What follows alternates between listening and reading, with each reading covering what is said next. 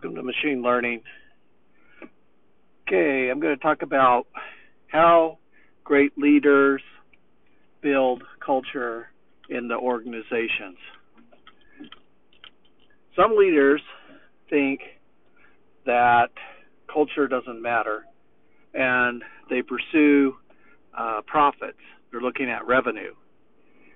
And uh, they somewhat ignore the company culture and what that does is uh, it uh, doesn't set the exemplary behavior. So, in other companies or organizations, a leader uh, may hire a person to set exemplary behavior. And uh, as a manager or a leader, and that behavior then becomes values values that people who are watching uphold. And that that's really important because you want to feel like you're helping your manager become successful because if they're successful you're successful. And at least that's the belief. Um, and I, you know, I have a family member who said, "Don't be afraid to help your employer become wealthy," and I like that um, idea. Well, and and he is really a good example of a person who works really hard to um, build his company, and he wanted it, you know, to set his standard of excellence. He encouraged his employees to dress uh, properly and work attire when they came to work, and present themselves as as a you know craftsman in the in the jobs that they did. And so he gained these gained a reputation of being an excellent subcontractor. All right, so why does why does company culture matter? Well, it's a very unifying uh, principle. When you have a good, strong company culture, you're unified by that culture. And uh, for example, maybe the culture is to be family oriented, and so people uh, bring their family to the company activities they interact with their employers. They tell their boss about things that are going on in their life, and the company becomes the extension of their family. Others, uh, you know, look at the company as, uh, you know, having projects and resources. So they they they uh, look at what the type of work is being done and whether or not those projects are interesting.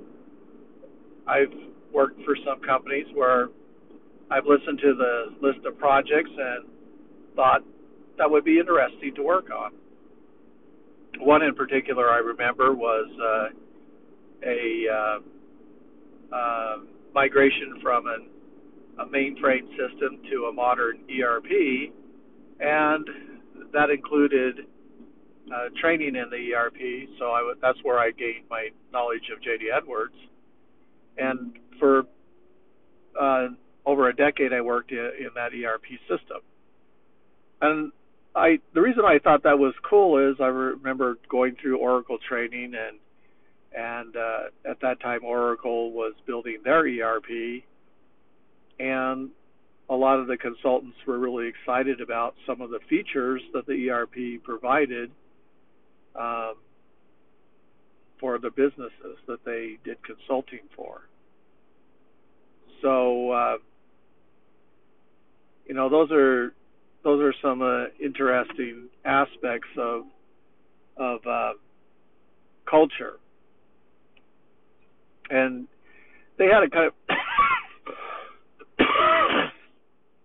you know, I've had worked at one company was had kind of a startup culture where they like to do Nerf gun fights and they would play games on Friday and that was a different culture than what I'd ever been around. But it didn't. It really didn't fit my uh, fit my profile, and so I think you have to be selective in the companies that you work for, and that you research. You know the the culture, what the work environment's like, uh, how how you get opportunities you'll have to interact with people, and what type of people you're interacting with. And those type of uh, that type of research takes some time. But it's important that you understand the culture. Uh, I have a friend. He works remote. He's a tester, and the culture there is his boss is is okay for him to work remote, even in a different state. So they, I think the company, his boss is uh, stationed out of London, England, and he works in Ohio. Did work in Utah, now he's working in Ohio. And so these are these are uh, things that you know by knowing the company culture and and the norms and what's okay, then you you can uh, understand kind of how to fit in that organization. Now, one of the things that's interesting is um, expediency versus morality. You know, that's an interesting argument. We'd had that uh, argument in college and uh, took a public uh, administration class, and they talked about leadership. And they said, well, okay, which would you rather have? An expedient leader, one who's very efficient, gets things done, knows uh, very proficient in, in the knowledge base, or would you rather have someone who's less of a technician and more of a person, people person. Very good at communicating, very friendly, uh, social, remembers things that are important to you, uh, very good listener, and uh, thoughtful. That they, they think of you and how you might feel, and they leave little pieces of information that uh, might be uh, make you feel good like a birthday, they recognize you there, or they recognize some achievements that you have accomplished in your life, and they know a little bit more than just the everyday nine to five type of stuff. You're going to get your work done. That's a given. And the question is, is will you support your boss? Will you support your CEO? Will you support your vice president? And and those type of questions um, come from how you feel about them. What's your relationship? You know, what's your interaction? How have they interacted with you? Do you feel like you can trust them? And one of the things that's really important is to talk. I mean, it's just downright that simple. I mean, a lot of times in these organizations, no one wants to talk. And there's probably a good reason because they think, well, you know, uh, don't want to cause waves, don't want to cause, you know, bring attention to myself. But you know, that's true. You know, you can play safe and and uh, and not, you know, be noticed, and you can survive for a long time. But at the same time, you miss so many opportunities for growth, and therefore um, it is important to talk. It's better to make the exchange than not to make the exchange. And it's really better for the employer to engage you into listening because he needs to know what's happening where the action is occurring because they're paying you to do the work. And so they don't really, management really doesn't know what you do.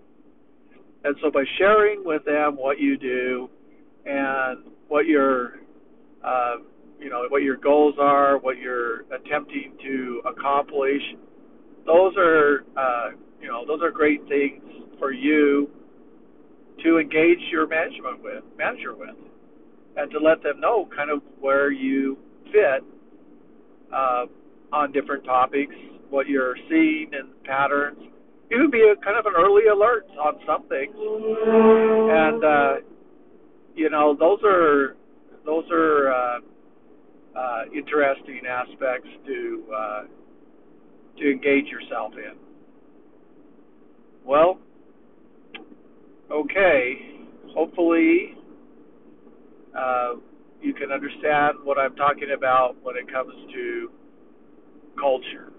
And uh, why leaders need to develop that culture in their organization and how that makes people feel comfortable. And because it builds a sense of shared values, is what culture does. And that shared values becomes a unifying aspect to the organization. I remember this one book I read about uh, strategy and uh, planning for the future and future growth and things like that, where um, the person put a goal. They they had to produce so much, and they, it was a huge goal, and they made everything visual, and people could see where where they were in the goal, and it became um, kind of like a quest. Everyone tried to hit that goal. Everyone was working towards it. They were engaged in uh, participation towards that goal, and uh, the the company w- had transparency rather than keep everything kind of hidden in corporate board meetings. They they shared where they were, and people understood how the company made money and how much they were making, and they were kind of excited about it. Instead of looking at it as an aspect of greediness, they looked at it as an opportunity for growth, and they looked at the leadership as uh, facilitating that growth and being the right management to uh, ensure the company grow. And so that that level of communication uh, was very helpful. And those are the type of things that uh, uh, really make a difference in the long run.